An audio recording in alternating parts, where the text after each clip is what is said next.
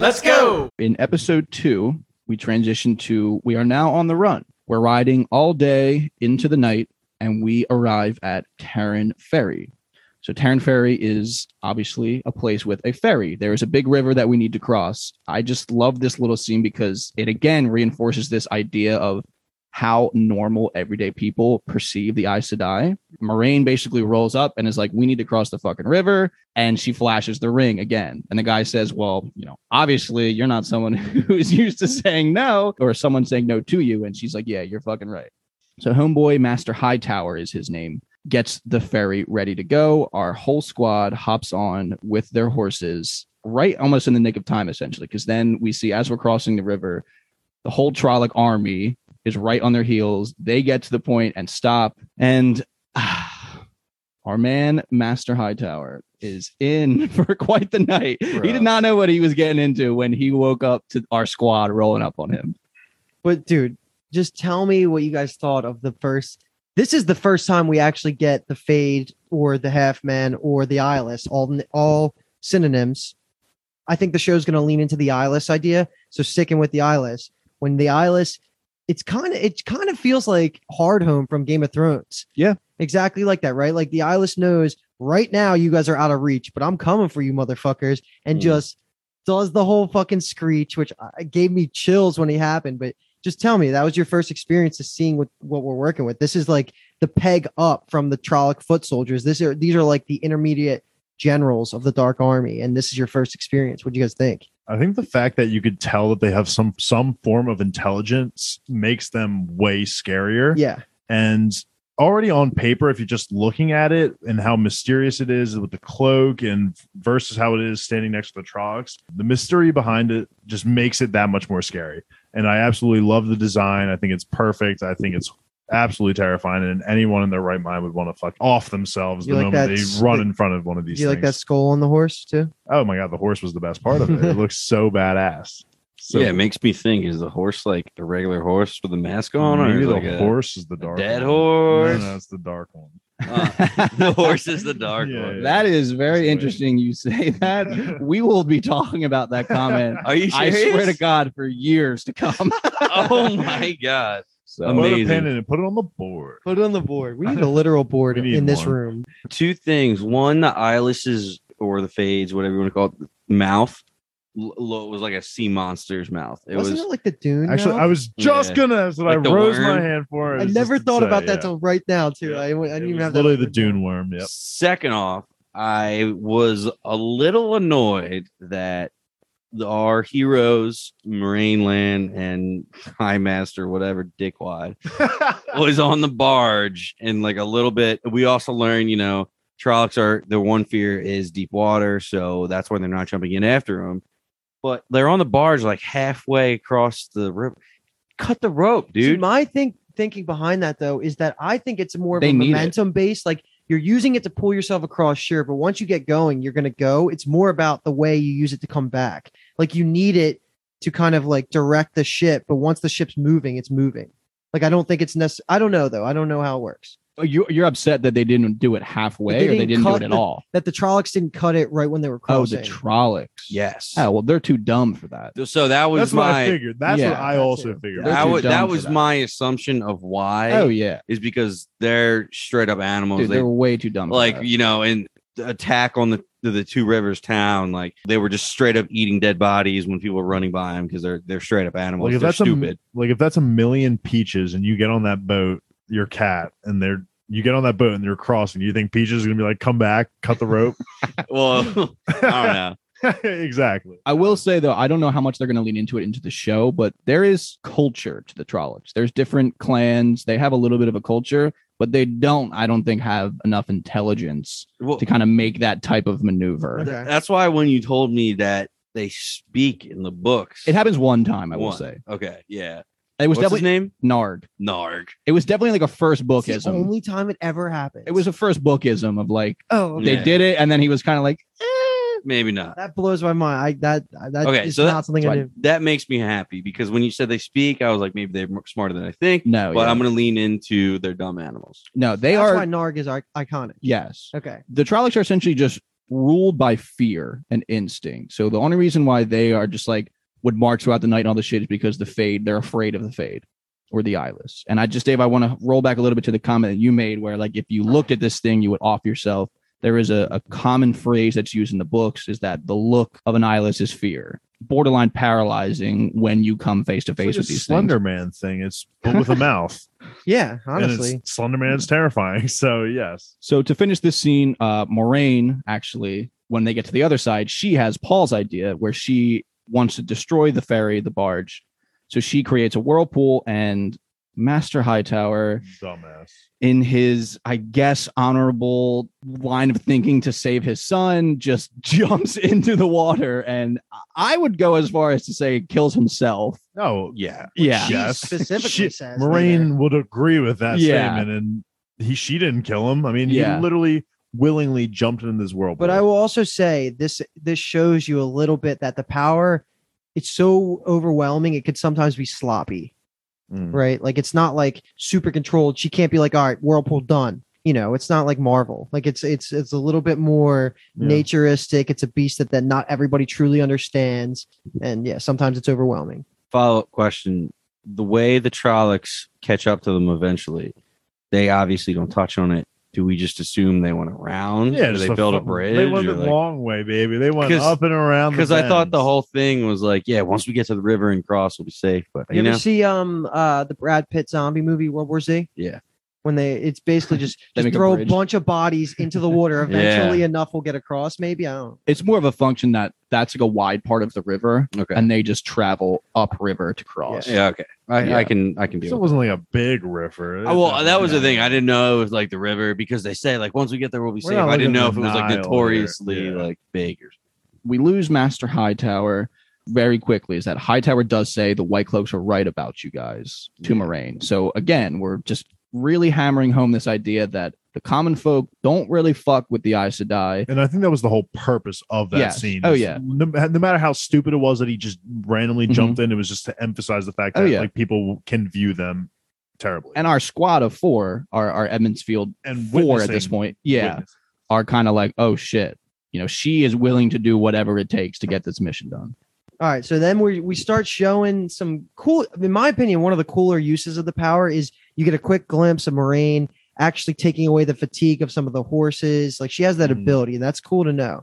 But this is where we start having. um I think you should actually elaborate like just a little bit more on that, just because my first and second watch through, even third watch through, I didn't really catch It's that. super subtle. It's way more explicit Exactly, in the book, and and that's why I it's think it's actually important because they're always traveling, and Moraine's always taking away the the Emond's Fields Four's fatigue. Like, but we already know from future episode, maybe la- even later in this episode, Aes Sedai can't use the power on themselves, so Hmm. they can't heal themselves. They can't take their own fatigue away. So you just said get a quick glimpse. It's like a book shout out a little bit when she's Yeah, taking the when she's waking the horse up a little bit more. I didn't catch it. Yeah, the Yeah. wisp was smoke. I want to keep calling it that, even though it's not actual smoke. But like you see it on, on the horse's face, and then all of a sudden, from it being crouched, it just jumps up and it's ready to go. There's something that happens in the book with this scene that's very similar that we won't be able to talk about until the end of this season, but we will reference this scene again and it'll be fun to talk about it then and kind of see everyone's reaction to that. you see a little of the kids gossiping. They start talking about the dragon and like this whole idea of the prophecy. Rand says specifically, they say that the last dragon broke the world, but the next one will save it. And you agree, right, Dave? Yeah, I there's no way that's changing. But it's just important to know that they know the rumors, they know the prophecy now, and like Mm, they're aware of what the DR is.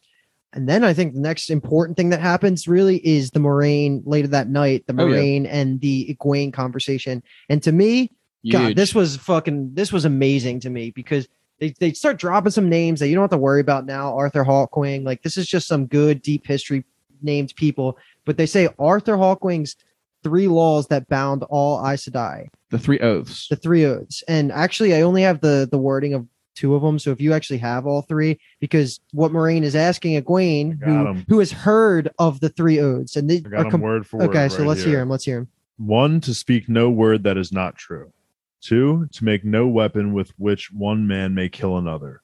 Three, never to use one power as a weapon except against dark friends or shadow spawn, or in the last extreme defense of her life, the life of her warder, or another Aes Sedai. Yeah. Essentially breaking it down, saying that you can only defend yourself, your warder, and another Aes Sedai. That's Yes. it. That's the only time you can use it. And so the only thing I, before I let you guys jump in here, these laws are so they cannot be broken. Meaning, like Moraine and any of the Aes Sedai sisters, it's not that they won't tell a lie because it's like their quote unquote like religion or belief or anything like that. They physically cannot speak a word that is not true. So just know that these limitations are in their blood. It's in their DNA now. And it's funny how you're calling them limitations because now that you say that word and I'm looking at all of my notes and everything, I'm kind of more now on the page that Egwene is not going to be the Dragon Reborn. Like I think the Dragon Reborn wouldn't have these limitations per se. Mm-hmm. Like I don't think the Dragon Reborn's not going to have like be able to use their power only to save themselves, the Warder, or an Aes Sedai. So if she chose, if Egwene chooses to go this route, there's no way she's the Dragon Reborn. That's my that's my thought process. we mentioned the women's circle scene with Egwene and Paul and Luke. You had both said that, scene kind of didn't really serve so much of a purpose, or that it was kind of whatever. It didn't really need to be there, or at the very least, it was kind of a question. This is where it comes back into play because Maureen teaches, or I'm sorry, Moraine teaches Egwene how to touch the power using the analogy of surrendering yourself to the river. Oh, that's Mm. cool. So she learns that Okay. essentially she is way more she's Ah, it's okay. it's way easier for her to get it quick because she had that experience. I thought That's that great. that was like a whole ice die. The water was an analogy that everybody uses. So it is that. There's a way that they talk about it how opening yourself up to the power for women. They a lot of women use similar tricks like that, but that was the purpose of that's the, Gotcha. the callback. that's like for the easiest way for her to understand. Yeah. Personally, she like it clicks for her a little bit easier. Mhm. Okay. I like that. That makes a lot more sense. And I'm very glad that you said that.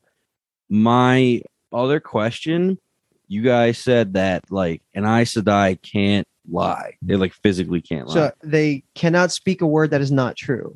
Okay. So the third oath saying they can never use one power to kill unless against what was it? A- Against a dark fiend?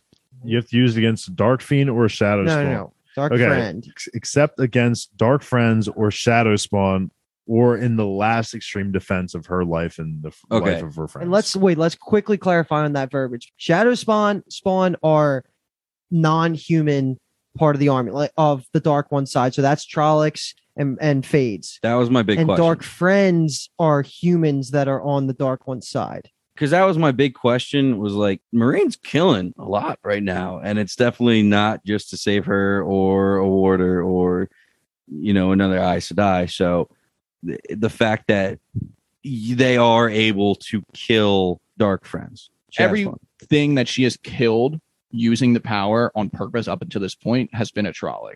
The Just Master Hightower death was Not not, directly Yeah, because she of says her. that. yeah. Sorry, I gotta I do it. We gotta make the air- anime comparison. Kurapika from Hunter x Hunter I can only it. use his power against the Phantom Troupe, and here we are. Yes, it's exactly like that. Exactly. Yep.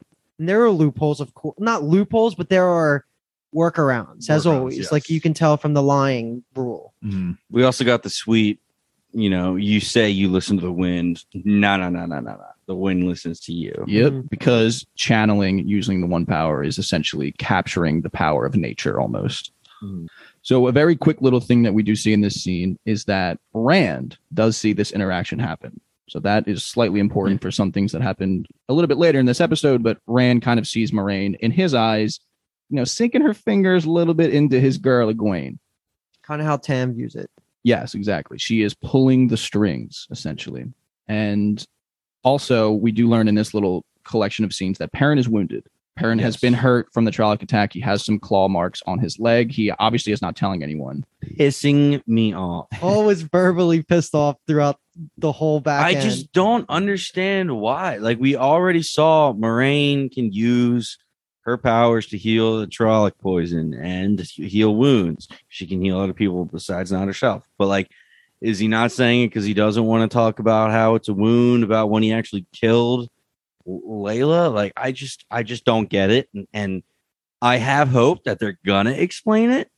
And if they don't, I'm gonna be pissed. It's funny that your tone makes me think that you're not too happy with the storyline. Meanwhile, in my notes, I said this is the most interesting storyline to me so far. Is is his connection contrast. with the wolves? this is an amazing scene and a very important scene we get next is actually a dream scene. Rand falls asleep, and I just love how in the beginning of it he wakes up and you just think he's waking up in the middle of the night. But I think the key thing here is that it's silent. There's no noise. You're not hearing nature. The leaves aren't ruffling. Hmm. So you kind of can feel something's a little wrong. And then our boy just proceeds to cough up a bat Dead bat. which I'm just a little curious of what you guys were thinking when he coughed up the I, fucking bat. I was thinking this isn't what Ozzy Osbourne would do. Ozzy Osbourne would eat the head off that bat and fucking swallow. No, They, they honestly- literally reverse the yeah, reverse reverse the Of Ozzy. footage, and it's just Ozzy at his concert now. But honestly, creepy ass scene. Paul called it out in his first watch. So he was like, "This has got to be a dream," but it wasn't really a dream. But creepy as fuck. Like you see him pull that wing out first, and then it's the body. It's like this nasty. And it's like, yeah, why bats? Like, why? Yeah, why bats bats, is my, too? Is my big question. And like, they did say earlier, they said, "Oh, I heard rumors like the Dragon Reborn like will actually have wings and shit like that." And I was like, you know, bats have wings. Bats have- And I was like, wings, is there a connection? If like they coughed up like a wolf skull, maybe that would have made some sense. But a bat that's like coming out of left field at this point. you time. are grinding out connections in your head right now. It's Bro, so funny. I got Paul's way more. Paul's Yeah. great at that. Yeah, but- Paul is really good at this. So a very important part of this scene also is that when Rand actually wakes up, the bat. Is, there are bats everywhere. Yes, and it's not just one. yeah, there's a bat fuck shit ton. crazy. And everyone else has had the dream as well. Rather, everyone from Emond's Field has had the dream. And this is a little anecdote when we were watching it because I had my roommates trying to guess who the dragon was the whole time, right? So when this first dream starts happening, they're all like, "Oh, it's Rand. He's having the dream," and you see the dark one for a said second, it too, right? or Alki, one of them said it too. Yeah, like, yeah, when, yeah. when he's watching, like I said the same Yeah, shit. because you for a second you see the dark one, like you see his eyes, right? Like you see Eyes fire, like eyes. ember. And then so as soon as Rand wakes up and he walks over and, and he and he's talking to Moraine and You tells see, us what we you say, see three you other find bats. out all of the others are having this. So right away, like all my roommates were like, "Oh my god, it's Rand. He's the dragon." And then he's they're like, "He has the, he had the dream. He had the dream." And then everyone else says they're like, "Okay, out the window. It's back to Perrin." yeah, back to everyone being on the table. It's very interesting though because you know we see Rand's dream and then we hear Mat talk about his dream and his dream. All the bats, there's multiple bats, and their necks snapped in midair. He didn't pull it out from his throat. So it's like, okay, we got those two. I'm wondering what the other two dreams were, and you know, if each dream, each dream means something else, like they're on a different path or something. Um, I will say at the end of episode one, we have Moraine saying she's telling the story about the Aes Sedai with the eye so white that was born, and then she also goes on to say that the Dark One's whispers are like already within us. And I was like, "Yo, is this is this one of the Dark One's whispers? Is this how he's like getting connecting?" that is a wonderful catch that you caught that line. That line will be something else that we'll be talking about in a couple of years as well. So. Why are you good at this? so they have the dream conversation. Moraine is very she's very vocal about the idea that dreams have powers, right? So she's like Mhm. concerned. She's like, "What did you see? What happened in all your guys' dreams?" And then she says before she walks away, "If this shit happens again, you tell me right away." And then that sparks Rand freaking out, right? He blows up for a second, and I'll get back to that in one second. But then she storms off. She's about to storm off, and Rand's like, "All right, well, I'm going to leave then." And Moraine says, "Well, you know what? I don't have time for you. Go ahead and leave." She leaves. And then that's when Rand and Egwene have the next confrontation that they haven't had in a minute, where Egwene Rand's going to pull the wisdom card about how Egwene already ga- already gave up on the idea of their relationship being something, and like they have that whole back and forth. Egwene says, "You're basically being a dick." Moraine has saved our lives multiple times. There's no fucking way she's as bad as the Trollocs that are trying to kill us. And Yeah. Rand's also like she's playing favorites. Like you and her clearly have a connection. So that's what I, I'll I'll take it back and I'll pass it over to you, Paul. I am super passionate about this scene, and I actually really, really love it in hindsight. But just tell me, are you team Egwene or are you team Rand? Do you think Rand has a point, or do you think Rand's being irrational? Just tell me what you think about that blow up because I that scene Well, is powerful for me. You vocalized a little bit of your thoughts about this scene because we have the four of them just like literally verbalizing their thoughts and you can go to each of them and be like yo they have a point. Rand has a point. He's like, yo, you're a random person. You just pulled us away from our village. You didn't tell us anything. You barely tell us where you're going. We're just supposed to trust you. At the same time, Egwene is like, bro, you saw the Trolloc. You want to go back to them? You, they were eating your fucking friend from the inside out. And then, you know, they go to Mat, and Mat is saying, if I had to choose, I would choose following the woman that shoots fireballs because I don't. My So, lady does shoot fireballs or Yeah. something like that. so like they all Trying make good piss points. her off. It makes good points, and like they're kind of thinking like the same thing we're thinking. Yo, fuck's going on? Who is this person? So just initial take, which Team Rand or Team Egwene on that conversation? I can't be both. I mean, I was I was literally dead 50-50. The only reason I side with Egwene is literally because I'm going to follow the person who has the plan, not even can just shoot fireballs, but at least has a plan for us. We leave her, okay, what's our plan? You have hmm. literally jack shit. You have to go to a random town, cut some fucking wood, Yeah. sleep in a bunk. Like that's not happening. Like you're gonna follow the one that has a plan to me. He has a sword that he pretty much doesn't know how to use, and that's Yeah. it. epic sword though. It's a great sword. It's a great sword. Not as but good as Dave's sword right come on. Mm, I got two good swords right here. is one of them your penis? I was Three. gonna say. Three. Two and a half. So after our little dust up with Egwene and Rand, we get back on the road. So as we're on the road, we run into a new faction, Luke's favorite. Mm-hmm. Not his favorite faction, but the fact that we get a new faction. Thank you for clarifying. Because nobody Might be my favorite faction. Get the faction. fuck out of here. No, Nobody. Yeah. Dave has actually Dave actually said that. okay. Yeah. apparently Dave fucks with the White Cloaks. So actually, this is not the first time we've seen the White Cloaks in this episode. The cold open of episode two that we glossed over just so things were a little bit more consistent in us talking about um, the Emond's Field Four and Moraine and Lan is we meet. We don't get his name at the moment, but his name is Eamon Valda. So Valda, which is this is a crazy start to an episode because we've just seen Moraine basically protect the entire village and put her life on the line. And now we transition to a white cloak man who is burning an Aes Sedai at the stake. Complete parallel to actually the first opening we got in episode one. Parallel where we see the Aes Sedai chasing the man and almost essentially burning him or killing him rather. And the Aes Sedai aren't all powerful as we thought they were in that Mhm. cold opening of episode one. Yeah, that actually, I didn't think about it until you mentioned that she's being burned at the stake. What do these white cloaks do? How are they so strong that they can capture an Aes Sedai?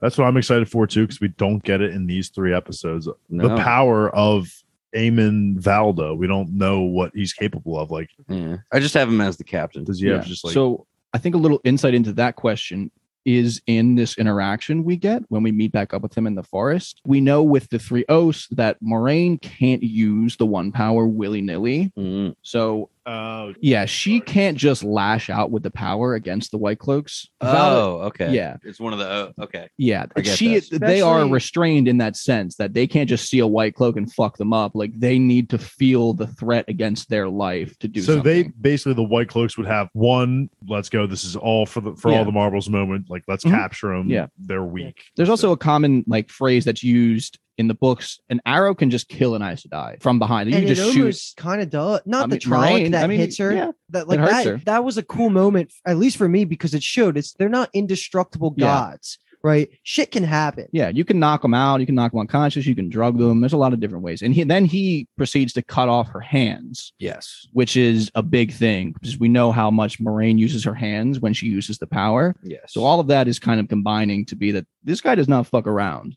This was the confirmation for me that the person who's trying to take down an Aes Sedai cut off their hands, aka they need their hands to use their power. Yeah. So this was the confirmation of that. Now, is it because they need their hands, or is it because it's the ring that's the power, or is it the hand motions like the the magicians? Like, what is i'm it? gonna bring out Why? a quote from hunter x hunter netero when he's fighting the king ant says he's using two hands to pray the entire fight the king cuts his arm thinks he has him in checkmate And he's like you don't need two hands you can pray with one hand it's like the same thing it's like you could still use magic with one Yeah. hand Yeah, I was maybe. gonna say I don't think it's the ring because they have shown scenes where they use the opposite ring hand to use to channel magic. Yeah. So And I will say that I think it's too early in the series to be using words like confirmation on something like this. Okay, Or that's a good. That's a good point. That's Yeah. a good point. Because to go to Doctor Strange and Marvel, you know, they have their hands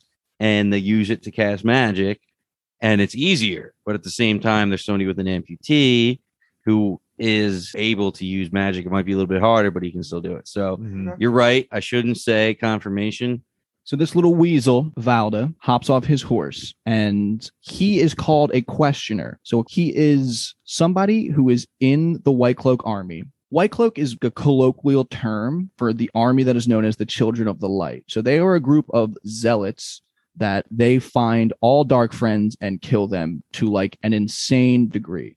So Valda's role as a questioner is to just essentially torture people to confirm and get confessions that they're dark friends all children of the light slash white cloaks, because it's the same thing, believe that Aes Sedai are dark friends. So they immediately believe that they're all witches of the dark, can't be trusted, gotta kill all of them. I just think something like that is just so ridiculous back in the day. It's like no matter you could just torture the shit out of someone. They could be telling the truth and you're just going to keep torturing That is them. a That's- huge yeah. plot point in the books. Constantly, they are just I mean, they like, say Game if of you if you're going to torture them long enough, they're going to say whatever you want them to say. You know, and that's why the questioners are so. That's what I'm thinking. If that's me getting tortured over and over and I'm being truthful as shit, at some point it's like, okay, kill me. Yes, you're right. Yes. You know? Yep, that's kind of the role that, they play. That's so unfair. It but they sucks. they do do a good job of this scene of comparing Valda himself and the way he's kind of a little crazy to the man who's actually the leader of this little squad. His name is Geoffrey Bornhald. So we can just call him Bornhald at the moment. He Borny. can tell. He can like look in someone's eyes and tell if they're telling the truth or not. No, That but- is a wild assumption. no, no. He says to Moraine, "Oh, you should go to that Oh, city." oh, oh, that guy. Okay. Yes. Yes. Yes, he says you should go to the city and get that looked at by an Aes Sedai. that line is a little wild because I don't think any white cloak would recommend That's true. too. It's a- going it's to a an little Aes weird. Sedai. Was a little bit of a weird uh, line, but I don't know. Help me out one more time. What is the questioner's name? Let's Aemon. just go with Valda. I would just say Valda. Valda. His first name is spelled E A M O N, which is kind of like, is it Eamon? Is it Eamon? Eamon. I think you could. People will run with it a little bit, so I would just say Valda. Okay. Just want to say Valda, incredible character so far. Yep. I don't like Yep. him, but I love his character. He looks so evil and complex. His actor, the way he portrays him, great so far, even though he's only been on the screen for like seven minutes. Going back to the opening scene, you know, when he shows, he grabs the ring off of the one Aes Sedai burning at the stakes, severed hand, adds to the collection. And Luke over here, he was like, Yeah, I counted it. It's seven rings. That ends up being, you know, very important going forward. To add on to this character, we know in this show already that colors kind of have meaning. So, like in within the Aes Sedai, the ones that chase down the men that channel, they have their own color. They're red. Rain, she's rocking blue. the In one thi- that was burned at the stake. yeah, which Shao Alki noticed. She was rocking yellow, right? I believe Yellow. she was rocking yellow. So colors mean things. And within the white cloaks, it seemed that the the guy I'm sorry, help me out with his name, the one who recommended to go see Bornhald. Yeah, Borny. How did I forget Borny? So I'm okay with Borny. Borny's great. Borny is rocking a gold shoulder gauntlet, Mhm. and the questioner and all of his followers are rocking silver. And to go back to the opening scene, they focus in on Vol. Valda. Valda. It's basically Dave Talda, Okay, but a With a V. V. there's no way I can Dave figure actually- it out. Yeah. Dave commented on that when I told him. I've never seen a name like that close Yeah. to Talda, and I was like, "That's that's my name." So Valda's goblet was like pure silver. They focused in on it. So like it's I don't know what it means. I just it's a little d- division within the White Cloaks itself, a different faction. It's really cool, and I fucking love it. The the main takeaways from this scene are we get the re-emphasis about Moraine not lying, but telling a truth that you don't expect to hear. And then we also, in my opinion, is super important to know is that Valda himself says to Bornhald as they're walking away that we questioners answer to a higher power than you guys. So just know that there are some there there's some tension going on within the White Cloaks themselves. And then again, Moraine proved here in the next scene with with Egwene when they're talking that the truth you think you hear isn't always what you think. Like that that's the workaround of how they don't always lie. They can never lie, but they don't always tell the truth. Yeah, and that's another reason why people don't trust the Aes Sedai because everyone, for the most part, knows about the three oaths, and they know they can't lie, but they know that they're kind of slimy in that way that they dance around lying. Yeah, Yes. But I will say, Eamon Valda does sneak into my top three most interesting characters. Oh, okay, Yeah. interesting. He has that slimy confidence when he's kind of interrogating Moraine, and it's pissing Lan It's- off a lot. Yeah. He's like, "Oh, like where are you from?" And he's My, like, my favorite possible quote besides "eyes like ember, embers" that is is literally when Is, sh- when Where are you going? Nah. What is that? Oh, we'll, we'll that bring was- that up yeah, again that when we get there. but it's when uh Moraine's like he said he mentioned that he won't forget our faces today, but he's not the only one that's gonna forget a face today. And like "Gang, that, gang." that was That so is tough. so fucking badass. that was tough. But I think it's Lan for me, Lan, uh, Valda, and Thom Merrilin are my Okay. three. Like These are must- interesting. these are my interesting, Okay. not favorites, but they're Yeah. my like I I'm, was gonna I'm keeping close tabs on these three. that would be a wild top three. Rosamund Pike is an amazing actress. We already know this from Gone Girl, but I mean, her differentiation in facial expressions between being Moraine, who is literally frowning half the time, it feels like, or just straight faced, to, oh, I'm going to pretend that I'm a lady from the fallen house, which question in itself, what is that? I'm going to ask you later. But her just smiling when uh, Valda is questioning her and all this other stuff, and it's like, oh, my wound. And like all this other stuff. She's her just facial her smiling she is so good. that scene. Yeah. she looked like she was actually very weak in that moment Oh, yeah. too. Like she looked She's been more pale. sickly. Like I mean, granted, yes, she was injured, blah blah blah, but I think she emphasized it a little bit more in that scene with her tone of voice, like just mm-hmm. the the face. Yeah, I agree, Paul. It was a really good acting on her part. All right, so we can transition away from the slimy white cloaks into one of my absolute favorite scenes. This is a scene where everyone who read the books was so excited for this scene to happen, and it doesn't happen in the same way, but I still think it was so good the way it was done. Mostly because the song now is stuck in my head of "Sing a Manetheren, oh weep weep oh Manetheren." Parents, parents, the bass. Oh. Yeah. Yeah, dude, it's really good. They're so good together singing. So the words of the song reach Moraine essentially, and she's like, "Whoa, I know that." So she tells them that Manetheren is actually a real thing because Mat even has the quote like, "It's just a song. Who is Manetheren?" Moraine tells them a story of that. In the area where the Two Rivers is, and in the Mountains of the Mist, there used to be a city called Manetheren, which in the Old Tongue means mountain home. Very long story short, this is one of the first cities to emerge after the world was broken by the dragon. So it became essentially almost a keystone for building the new world in the aftermath.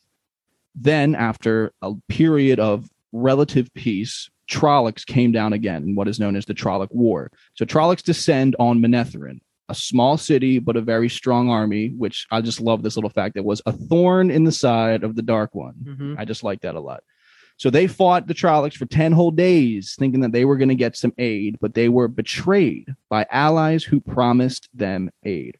After three days, Yes. they they said we will help you if you survive three days. We will help Mhm. you, and they survived fucking ten. So shout out Twelve, right? It was twelve. Yeah, 13 it got day, past. Yeah, it got past that. Yeah. So there's two key points I think that happen here is that, or actually even three. She mentions that the villagers even joined in on the battle. They left the city to go then fight on the front lines. And this was paralleled with people from the village of Emond's Field fighting the Trollocs. They take down that Trolloc by themselves. They weren't all just going to hide. And the second thing, which is tied to that, the old blood. So this is kind of tying in that whole ancestry of you guys have this reputation that people from the two rivers are born of people from Manetheren, and the people from Manetheren were fucking badasses that didn't take shit. Mhm. And then the third thing will be that kind of the tragic love story at the end of it, in that Queen Eldrene was so grief stricken when her husband, who was King Aemon, died that she basically blew up the whole fucking city and everything surrounding it. including the Trolloc army. Yes, including the whole army. And then afterwards, the people found their way back to rework and live on the land because the old blood is strong and they don't fucking take shit. Mm-hmm. So that scene, that story feels very like exposition-y and almost out of place, but that lays such a foundation for the characters themselves and the reason why they are the way they are. And there's actually a, an animated short that Amazon put out that's based on this story. Oh, that's hot. So I don't know if they're available yet, but I would go to Amazon to Prime and fi- I haven't found it yet. But they did put out a small short animated on this stuff. So I would definitely, if you're interested in it, go watch that. Okay, a little bit of clarification. So Queen Eldrene was actually an enemy of Manetheren. No, she was the queen of the city, the king fell and the army fell. So instead of letting the Trollocs come into the city, and she was so like upset that she pulled in the one power because she could channel, yes. and she pulled in so much that she blew up everything. yeah, Hurricane of Fire, which Yeah. is Yeah. hot to hear. Yeah. So Blood Aemon, or, I'm sorry, the Blood of Aemon, which they sing in the song, Mhm. King Aemon was Is their ancestor? okay. I thought King Aemon was leading the enemies. No. No, Just the enemy was the Trollocs. Trollocs. Yes. Trolloc Yeah, wars, the humans, all the humans were good people. Okay. That's their blood. That's the old blood that they have been born from. Gotcha. The fact that Queen Eldrene used more of the one power than anyone else had is fucking nuts. I mean, she shriveled up and died, but the fact that she used it the most, I mean, that's amazing. And then the other thing that happens before we start moving to, to important stuff, I mean, more Whoa. important stuff, I should say. Sorry. Whoa, Yeah, I was gonna say that. this might have been No, like yeah, yeah. Kathleen's No. favorite scene. dude. Is is totally favorite, just the um the scene with Perrin, who is again by himself at this point, and he's looking at the injury on his leg, and we have the wolf scene, right? The wolf comes up and licks his leg. And I oh, think you guys both kind of had a thought on this, at least when we were live. Perrin sneaks into the top three. this is interesting. Yeah, guys. I- An ever changing top I three. changed because earlier I said that Perrin had the best storyline, and how am I going to go back on that by not even putting Give me what top you think three? about that wolf scene, though, because you both, I remember, We were saying things out loud when we were watching it. And my theory on the initial reaction, I thought it had something to do with him being a werewolf. Now I don't know. I just kind of thought he's seen all these wolves. They're helping him out. Like he's having weird visions of his girlfriend being dead, and the wolf was fucking eating his her stomach out in that one vision. Like it was really crazy. So at first I thought a werewolf, but now I'm kind of thinking the show is more intricate than that. And now he's just on my watch list. I don't know what to expect. Yeah, I could see this going a few different ways. It's so annoying because they're like, "Oh, like who do you think the Dragon Reborn is?" I'm like, I don't know.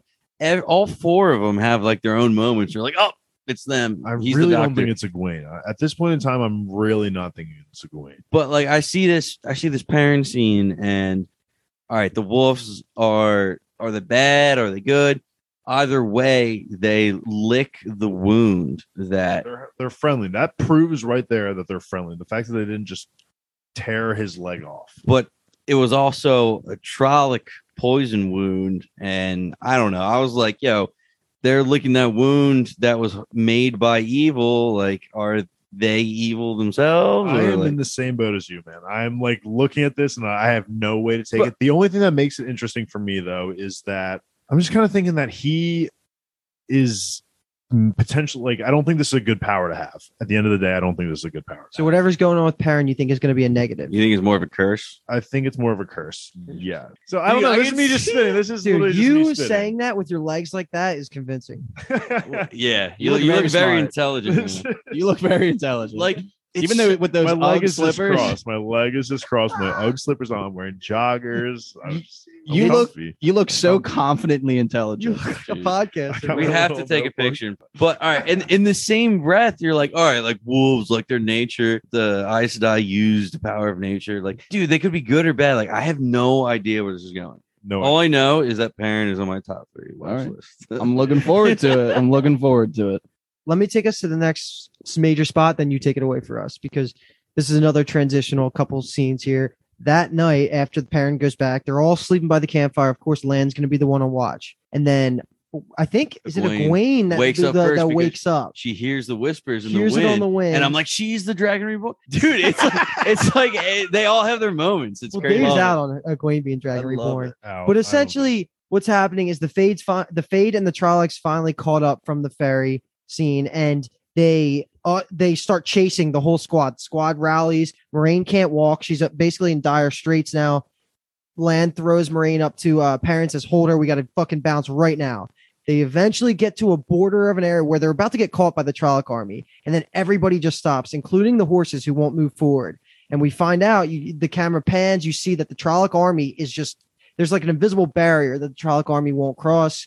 Lan leads them in, says the Trollocs will not follow us in here. And what we see is this it's just like a it's a perfect fantasy city, right? It's just epically big. It's over the top, just this beautifully broken down city that just seems to be abandoned. And our squad is walking through this, and there seems to be no life at all. No plants. They say no bugs, no people, no noise. Lan then leads them into this large abandoned building, sets them up, and gives them this background that's really funny because he talks about how this city used to be called Aridhol and it was very powerful, but they were actually one of the cities, or it might actually even be the city that turned their back on Manetheren only to be devoured by its own evil. So they kind of shut their own walls off to everyone else in the world during the Trolloc Wars to try to protect themselves. But in the end, by locking themselves in with everyone else, the paranoia and the evil inside the walls actually was the downfall of the city. But Mat also just has a great line here where he's like, well, first of all, that's the most words you've said today and maybe ever. that was great. and second, like, why did you bring us here? That was like one of the moments where I was like, fuck, man, I really like your actor. And now you're not going to be in season totally- two. And then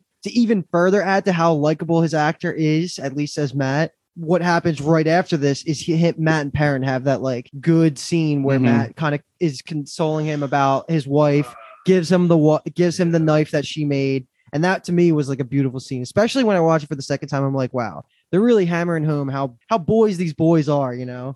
They're homies. it's just annoying because if they're homies, why doesn't Perrin, I guess he's ashamed, why doesn't he tell them the truth about Laila and wh- why he can't live with himself? They obviously, it's believable. I know it's just frustrating, be but so hard. What hard does it even do to though? if you say admit that? to yourself and others. Yeah, that to you- explain to why you, are like you are right Yeah, now, like I- depressed. I think the mean, big thing guess, is- yeah. Admitting it, almost saying it out loud. Yes. It's such a big step. I believe that it's hard, Yeah. but like, come on, like they made a point earlier. Gawain earlier in the episode said like, "Oh, these Trolloc came in, they killed Nynaeve, Nine Nynaeve, they killed Nynaeve, they killed Laila." And Perrin just like stood there, stone faced, and like twitched real quick. It's like, It's not something that has to be addressed right now. I think. I think the story itself will address it later in probably a more dire situation. Let's be honest. Like when they really need him, it's going to affect him more. But I think right now, it's of Yeah. course it can be. He's not acting that.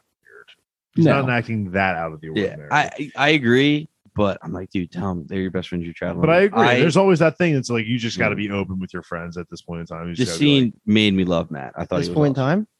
That's Yeah. my catchphrase apparently. this is a great Mat scene. I just love the line. It's also interesting that it's a good way to work Laila into the squad a little too, because she shows that she knows Mat too, where she says that, you know, I'm giving you this dagger. It's probably going to be used as a tool more than anything else. But if you get into trouble, like keep it sharp. And she knew that he would probably be the one to get everyone else in trouble because that's just how Mat is. And I think that's such a nice little way at the end to connect Mat and Perrin too, because that's like a nice callback to Laila and Mat's trying to be a nice guy, but uh, that's just so goddamn so. I think we, like we did in the last episode, I think it's time for a speed run of the whole Act Three part, and then we just talk about our favorites because this is just you just got to watch it to know. Yeah, I mean, this shit happens pretty quickly. So everyone falls asleep, and Mat wakes up to whispers. He's kind of hearing voices a little bit. So he, like every smart person in every horror movie or TV show you've ever watched, wanders into the abandoned city alone mm-hmm. and is investigating these voices a little bit. Then he sees a shadow of a person, follows the person like everyone else would, finds a dagger, cool dagger. Next thing you know, black mist covering the entire city. Horse swallowed, turned to ashes. Team split up. We have Mat and Rand, Egwene and Perrin. So those two squads go their separate ways. Lan and Moraine are a little late on the uptake because Moraine is on the verge of death. Rand and Mat run, have to break down a, a door. They have to break down a gate. They jump out of the city into the water. Egwene and Perrin try to get high. So they run up the walls, jump off the walls into the water. Dead. And Lan and What do they Moraine get high with though? Shut up. their feet. and Lan and Moraine ride out of Shadar Logoth to, I guess, relative safety. And the first sticking point for me here, like something that just is so awesome. I don't know why. and maybe you guys tell me differently, but as the second shit's starting to go down, Moraine wakes up and is in Lan's arms, and she goes, "Where are we?"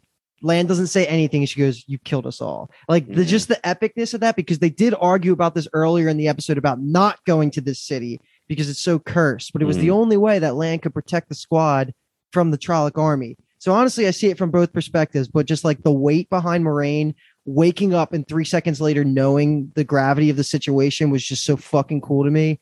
And that was my favorite part. This whole Shadow Logo Shadar Logoth scene. I just like the idea of having some literal disease looking thing just spreading across the city and whatever is alive, it will just disintegrate. That is so terrifying to me. And the fact that I, at first I thought it was only like a secluded amount of like space, I guess you want to call it, that would be able to It's like a blob. do that, like a blob, exactly. But when it's, um, I think it's, who It's is it? Egwene and Perrin. like Wayne and Perrin are When on they get top of high. the castle. Yeah, when they get high, and you see it overrunning the entire city. That's when you're like, "Holy fucking shit!" Like this isn't something that's meant to be escaped from. Like Mhm. this is gonna murder anything that's alive in the city. Dude, talk about cutting it close. They jumped literally right as the mold, Oh, the black mold was getting to their feet. Like, are we talking That was broken last legs here? yeah. So Should have I'll- oh. broken their legs in that fall. of course, like after they all get split up into their three different groups, we have Lan and Moraine by themselves. Lan's just holding a sick Moraine and doesn't is pretty lost at what to do. And at this point, we have a blade put to his neck. And this is the closing statement of the final episode. You turn and you see a fucking disheveled Nynaeve holding the blade right to his throat. Says, if you don't take me to them right now, I'll slit your throat. I mean, exactly what I said in the instant reaction is the fact that she was able to sneakily just get behind Lan and just hold a knife to his throat is just already proves that she is so sneaky. Mm-hmm. that, that, was gives her such a power increase in my mind. Like before that, okay, okay, she was taking on a Trolloc a little bit with her and Egwene. Sure, we'll give her credit, but right here is the moment for me where it's like, damn, give this fucking girl some respect. I that's funny you say that because my first thought was the opposite. I was like, damn, Lan, you really dropped the ball here. I was like, you're supposed to be like, you know, the uh the warder. Like, I understand. My thought process was, you know, like he's looking That's down at an unconscious Moraine right now. He's preoccupied. He's trying to save her. You know, he's probably not on as high alert. But to your point, Nynaeve is a badass. And we get into more of the stealthiness in the next episode. Yeah. But Nynaeve definitely has some like shadowy aspect to her, I Which and I, I like was- that. So happy when she appeared on screen because I was like, I knew it wasn't dead. Yeah. You don't show me their death on screen, I don't trust. So I do want to go back a little bit, just real quick. The fact that Mat woke up and to you know whispers was this more of the dark Yeah, I knew you were going right? to bring that Yeah. up. Uh, yeah, Yeah. assume it has to be. And to, to continue on, when he does go around the corner or like turn the turn the street, he sees the shadow go into a room. I, and I was thinking, is that a physical being actually leading him the way, or is that somebody giving him visions? Like, look, we already know the madness can make you see things that you don't think are there. So, like, does madness have Mat, or it was there actual being in there leading him there? And then the other thing, I assume that whatever the black mold was got released as soon as he opens the chest and unsheaths the golden knife because it had an ember on it or it had a ruby on it that looked like you know the the ember eyes of the the evil one a little bit i might be stretching there. But i mean as, soo- as soon as he opens it as soon as he opens it all, all fucking shit hits the fan so. Yeah. i i assume that the the evil that took everyone over in the first place uh, in that town was somehow sealed in there. And then this is not really this is not really a complaint but like wouldn't the Trollocs they wouldn't go in wouldn't they just surround the area? It's Because they all a huge, it's a huge city. it is really big? Huge. yeah. Okay thank you You remember when you saw Rand? He was looking out. Oh, like that's Assassin's Creed. Like it was like a full on fucking. You Yeah. even if they had a full army, like you, You- couldn't he- surround. The he couldn't even see the other side Yeah, exactly. Okay. Huge. Lan does ride out the same way they went in, but it's kind of a narrative choice, I will say, I guess, Gotcha. is like a, a nice way to say that. But to build off of the idea of the whispers and everything, when Mat opens the box and picks up the dagger, the whispers stop. Uh, All of the the noise in the background stops. so it might not have been unsheathing it might have been opening the chest It, I'm just saying, I'm not speculating. I'm just saying that when he Chefs picks was it up, calling to him. the the whispers do end. You're listening to the Geekscape Network.